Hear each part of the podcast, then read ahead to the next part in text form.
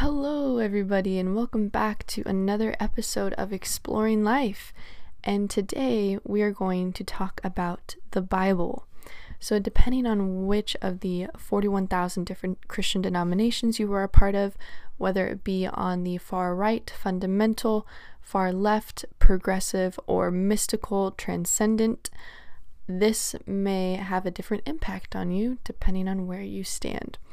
And before I go in, I just want to explain that these thoughts are not just random thoughts, that this has been years and years of me going in and studying.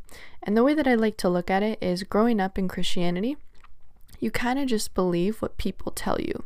You don't really go in and do research, you just kind of accept it. It's that childlike faith of I'm going to accept what my parents have to say. And when you get older, that's when you make the choice of either, okay, I'm going to continue to blindly accept this, or I'm going to challenge my beliefs. I'm going to challenge my faith and decide what I believe as a person, not what my parents believe, but truly what I believe. And so I started that process way earlier than I assumed I would. I don't even know if I assumed, but I've always been a curious person. I've always been a person who always questioned the status quo in some type of way. And so, pretty much what I'm about to tell you is personal to my walk with God.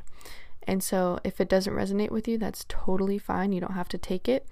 But if it does, that's great and we're on the same page. But if we're not, that's also fine because everyone is on their own journey with God. And who am I to say that your journey is wrong and my journey is right? That's not how it works. A journey is a journey. We are all on beautiful paths back to the infinite creator. And if you don't see something how I see something, doesn't mean one is right or one is wrong. It just means we're on different paths, and that's totally fine. Some people are going to take a longer path, some will take a shorter path, some will take a windy path, some will take a straight path. But regardless, eventually, I do have faith that we will make it back to the infinite creator. And that's just because maybe I'm an optimist, but that's personal to my belief. All right, so starting out. Now, when it comes to the Bible, a lot of people encourage you to read the Bible in context with your church and if you're a new Christian, they say, "Oh no, no, please, um, don't read the Old Testament. Let's start you out in John. It's so sweet in there." And you're like, "Oh yeah, okay, sweet. I'll start in John." And then you might get to a point where you get your own Bible and you're like, "Oh my gosh, I love this stuff. Like this is so cool." And then you you're like, "Okay, I'm just to start from the beginning and I'm just to go from the top. Let's go." And then you start and you're like, "Oh my what the heck is this? It's all about death and killing and war and nation over nation and sacrifices and animal sacrifices and oh my goodness, like I cannot. And then as a new Christian, you might be like, okay, I'm staying in Philippians, and um, first and second, third John seems so sweet, so I think I'm just gonna read that for the next 42 weeks. And there's a reason why you feel like that. I highly encourage you to not dismiss your feelings and to really consider why that is. And when you look into the context of the society, of the culture, of what is going on, and you are spiritually advancing with your personal relationship with the creator of the universe, things can seem a little like, uh, I don't know about that. And what a lot of times people do is they say, you know what?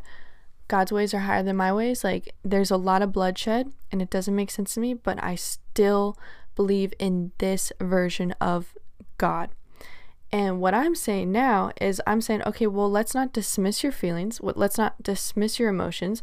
Of course, God's ways are higher than your ways, but if someone is painting God in a different way than how God intended to be painted, if someone is creating a version or projection of God that fits their particular culture, their particular society, their particular nation, then we have every right to discuss it, to question it, to look into it, and to compare and contrast against the true attributes and the true reality of the infinite creator. That is your God given right to be able to statistically analyze, to textually analyze, to contextually, societally, every possible way traditionally and go in. You don't have to just accept things blindly because the reality is is this whole life is a journey. This whole life is supposed to be a relationship. It's supposed to be exciting, adventurous. And why would we just, you know, take the juice and just sit there blindly and have someone just tell us, this is God, let's go. Like, all right, move on. Let's read on. Like, no, you have every right to question everything. That's part of why we're here is to question, to grow, to learn. Because the thing is, is that if something is threatened by our questions, if something doesn't stand up to our questions, then what does that mean? It means it's really, really, really hard to blindly follow something because we realize it doesn't really add up. And if it doesn't really add up, then what does that leave us with? Well, it leads us with another adventure to finding out more, growing more, learning more. And see, that's the beautiful thing about life is that don't worry if life it goes in a different direction than you planned. I mean, that's how many times do we have a routine in place and you know, we have this and this and this that we want to get done and then all of a sudden your car has a flat tire or someone breaks the window of your car or someone at work says, "Oh, you need to do these 150 papers, but you already had uh 500 papers to do." There's so many different things that come out of nowhere that come out and just challenge the status quo. And so, allowing your faith in the Bible to be challenged and to see if it stands up does not make you a bad Christian. It just makes you a critically thinking Christian by people who go out of their way to study the Bible, to study the history, study tradition, create their own ideas. I have so much more respect for someone, regardless of if they are fundamental, if they're progressive, mystical, if they are constantly studying the Bible, not just like reading the words and creating applications for their personal life, but actually statistically and studying the context and all this different stuff. I have so much respect for them because at least they have enough passion to critically think and to consider. And to be upfront with their beliefs, you know what I mean? And so rather than people who just blindly accept it and just don't do anything about it and just con- continue on their day. And so regardless of what you believe, I think it there's a reason why and I think it's everyone is on their own journey. That's what I wanted to say before I get started on this. And before you ask, "Oh, well, Kylie, what are you? Are you a fundamental? Are you a mystical? Are you progressive?" Well, see, I personally do not like labels because I feel like labels make it very easy for people to judge. Um, but if I were to say what type of thought process makes the most sense to me, I would say looking into the historical, traditional, cultural, and societal context of scripture makes the most sense of me. And so I value both the uh, studying of the scripture in that way, and then also trying to find um, scriptures that point back to the oneness of the Creator and all of universe. So um, it's a mixture between um, progressive and mystical. So mystical because uh, the mystical focuses on the relationship with the Creator, and this has always been, you know, in every single era, every single epoch, there have always been followers of the creator who have not focused on the rules or the laws, but really focused on the relationship. And those have, from time to time, been these mystical people who have transcended the rules and laws of religion. And then there's also people who are progressive in the fact where they realize, okay, well, if I take a book that is literal, when it's obviously speaking so many times metaphorically, allegorically, and we can't take it out of context having to do with the contextual, historical, societal, then realistically it makes more sense to approach it from an unbiased position, considering the text and then applying whatever will help you in your personal relationship with God. Because here's the thing is if I take if I say something and I misinterpret someone's words as if they are literal when they were never meant to be literal, then you can do a lot of damage. By assuming someone said something when they didn't mean to say it like that can do a lot of damage on people. And then once you get to that point, it's pretty much damage control, and that's just never a good place to be at. So, first of all, what I want to approach is statistically speaking from a statistic point of view regarding the Bible. The Bible has more words having to do with killing than it does having to do with love. And that's not my interpretation, that is merely statistics. And so, right off the bat, when you are looking at the Bible, you have to be aware that this is a historical book. Three quarters of the book, the Old Testament, this is how the Jews saw history. And if you think about history, in our books, in the uh, UK's books, in Australia's history books, history is going to change based off of the perception because history is based off of perception. And what do I mean by that? Well, simply the way you view particular events is going to change how you write down those particular events. So, if the Jews believe that the infinite creator of the universe has favorites and is going to allow the Jews to murder everyone around them because they were not chosen by the infinite creator, that will be displayed in the text. And if they believe that the war and the murder and the bloodshed is justified because quote unquote the infinite creator told them to, that's going to be reflected in the text. And so perspective helps write down the history of the people in a biased way. That's just the reality is that history has a biased connotation based off of the perception because the perception is of the people that are experiencing it. Is it always correct? That's the thing is we have no way to absolutely say all history is correct without enough archaeological evidence in order to prove it. And the reality around the Bible is that we don't have a lot of archaeological evidence for the events that it talks about. For example, there's absolutely no evidence that the Jews were slaves in Egypt. And we also have absolutely no evidence that there were millions of Jews in the desert for that many years. And um, we also have evidence that the Jewish kingdom was much more like a small clan, um, not re- like a huge huge kingdom that was very fortified. And so there's just like a lot of things that we could try to validate, but without any um, archaeological evidence, we really don't know. We can only assume. And with those assumptions, we have to realize that history is from the perception of the people at that particular time. Could it be counterfeited? Could people have put things in? Could people have bulked it up like we've bulked things up? For example, the map of the whole entire world, they made the United States of America look geographically much bigger than Africa, even though it definitely isn't. And so, could there have been people who tried to paint the Jews as this victorious, amazing, superior race that God chose, and that they were the elite, and everyone else who didn't come with them were not of the elite? Potentially, yes. And would there be potential Jews who were like, that's ridiculous, you guys are so into yourselves, and we are all equal before the infinite creator, and we are all one with the infinite creator, and we are not going to partake of your bloody battles, and we think this is ridiculous? Of course. And they had a name later on, and they're called the Essenes.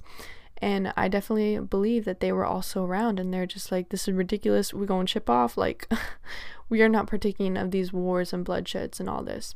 So, I'm going to bring up some Bible verses that I want to talk about, and then I want to further talk about this. So, many times in the Bible, it, for example, in 1 Samuel 15:3, apparently this commandment from the Lord Now go and smite Amalek and utterly destroy all that they have and spare them not, but slay both man and woman, infant and suckling, ox and sheep, camel and ass. And then Ezekiel 9 4 through 7.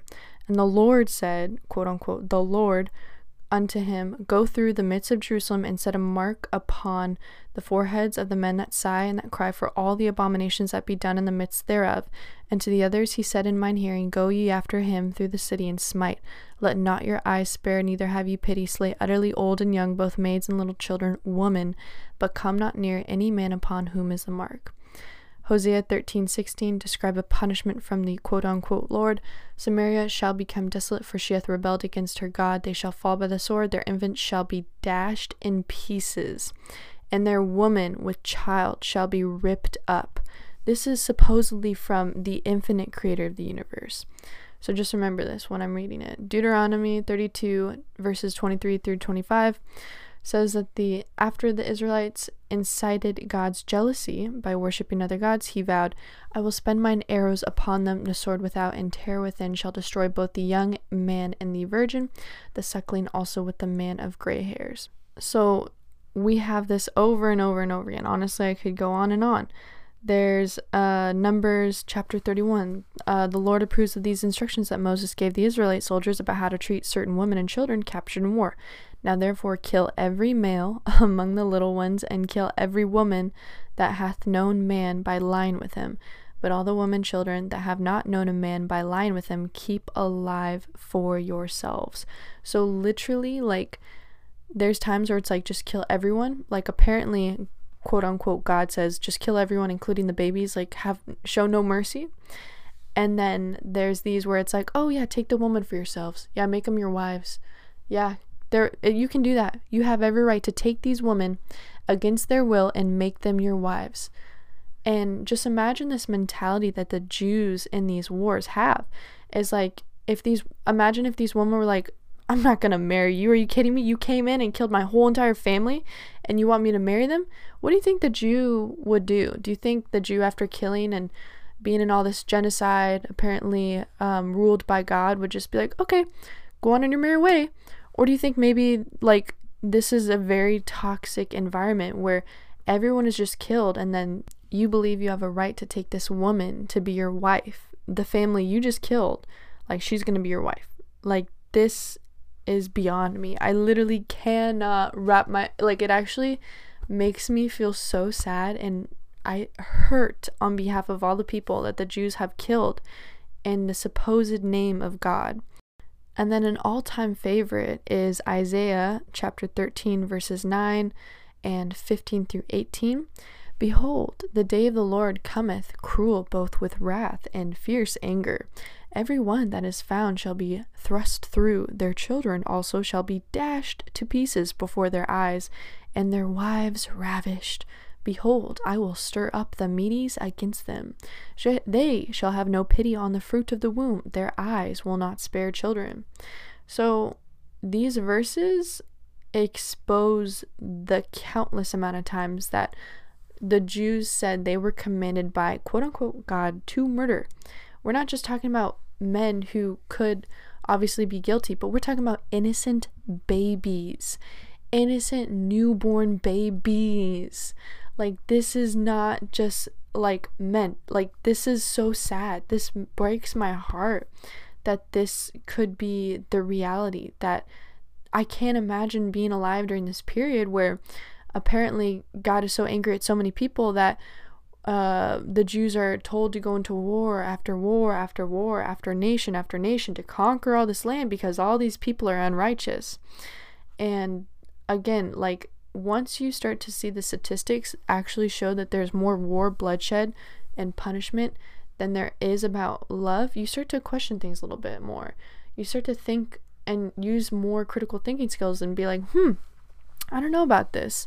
Like, maybe this is from the perception of the Jews, and maybe they did things like this in order to either protect their uh, race in order to seem justified and holy in murdering and genocide of huge nations, or maybe potentially they were deceived by a different channeled deity that they called God.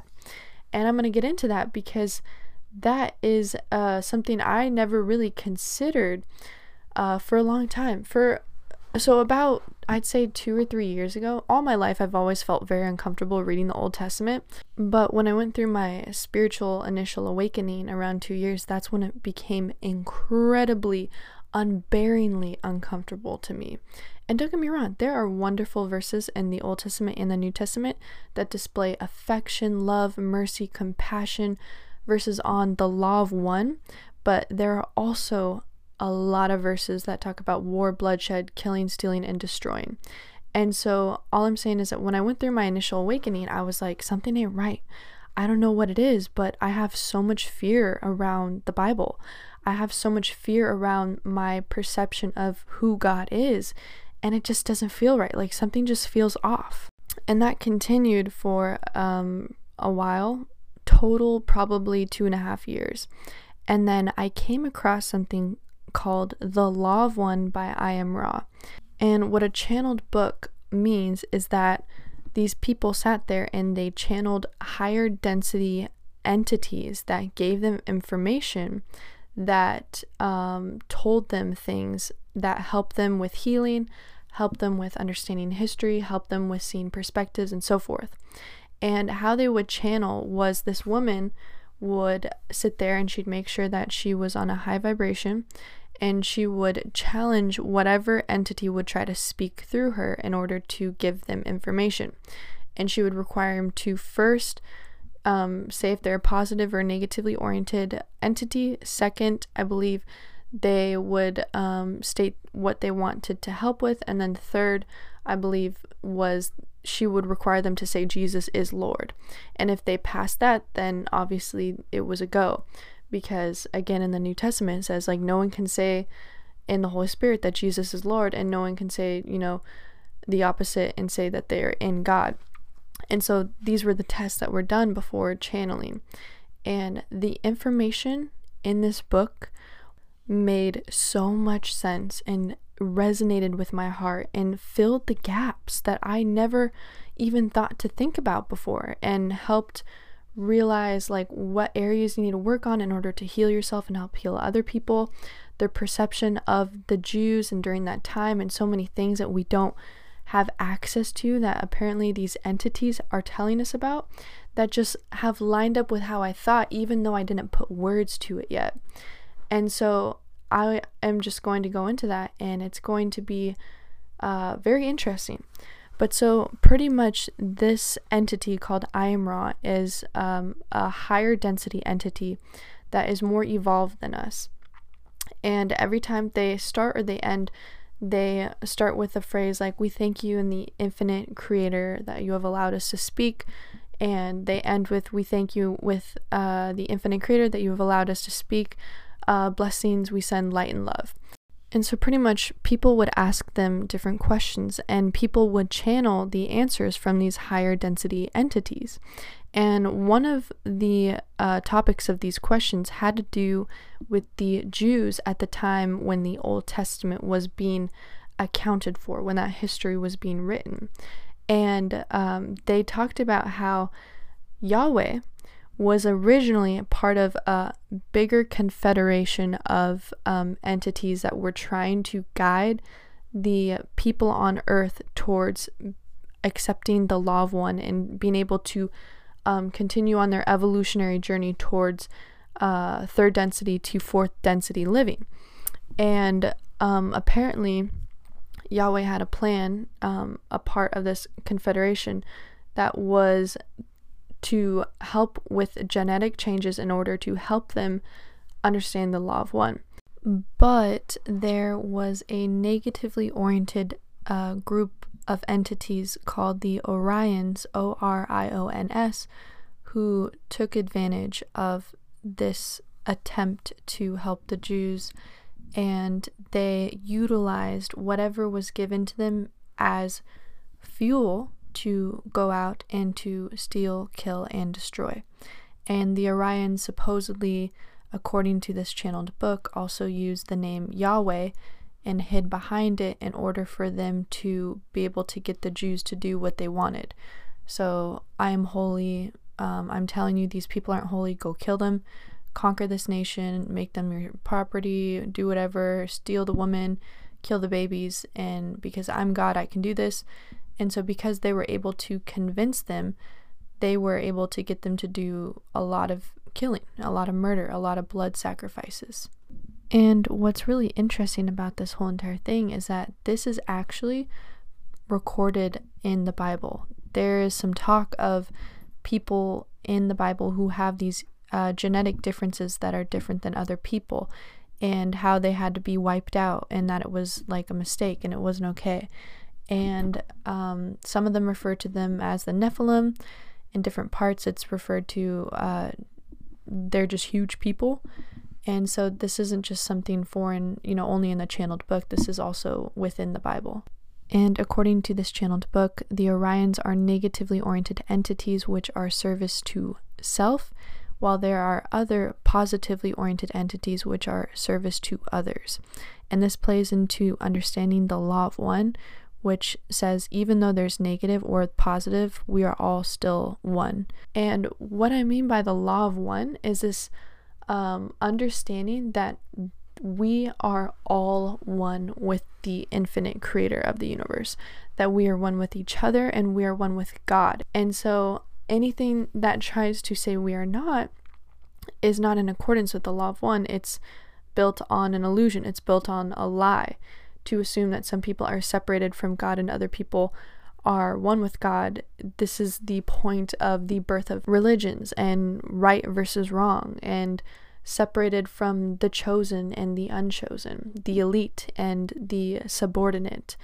And so, what the Ra entities are saying is that Yahweh was utilized later on by the Orion to do these blood sacrifices, these um, things that were service to self and nature in order to kill, conquer, and destroy. So even though they didn't talk about animal sacrifices, or if they did, I glossed over it obviously. If the Orions did take over the name of Yahweh in order to utilize it in order to kill, steal, and destroy, then in order to be in contact with negatively oriented entities, you need to have some sort of agreement that you are choosing to do so, that you are choosing that and that comes with the law of free will.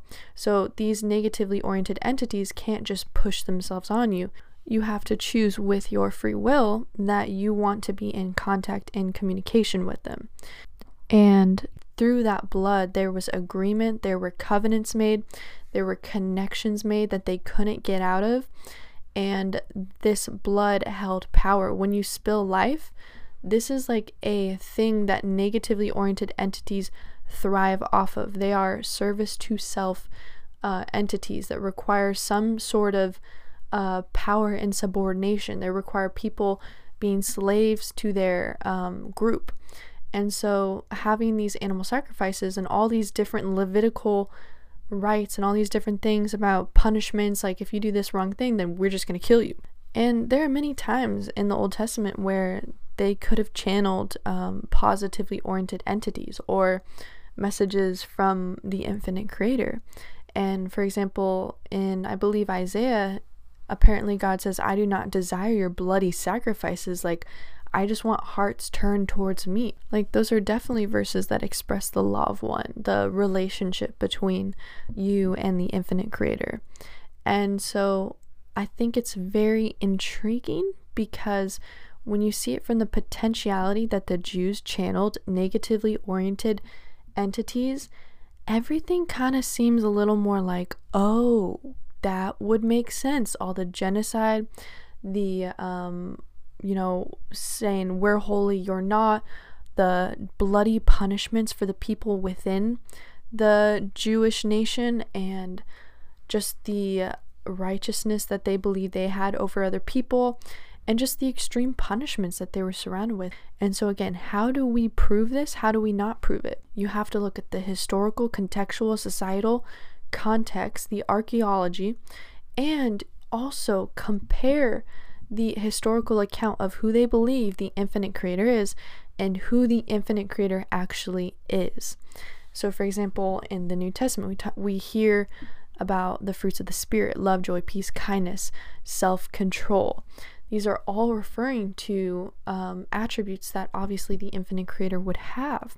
And so, if that is who the infinite creator is, then when it displays God as this jealous, wrathful, vengeful, angry God that keeps on saying, I'm going to dash your babies against rocks, does this actually represent the infinite creator or does this represent the God that you have projected as the infinite creator?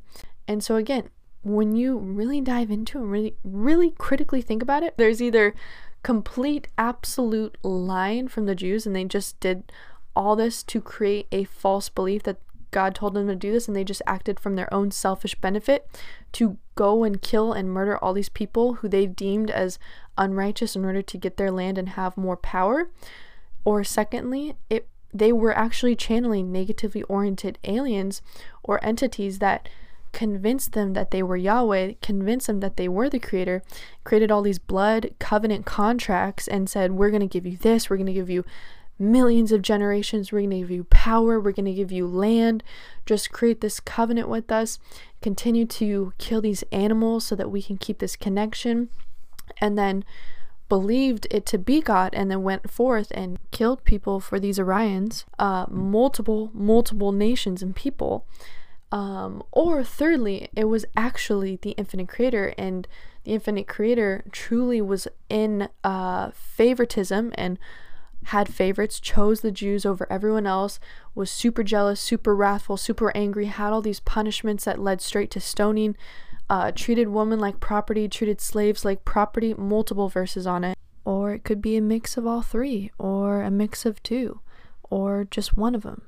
And regardless of what it is, that's the choice you have to discover on your own of what you believe.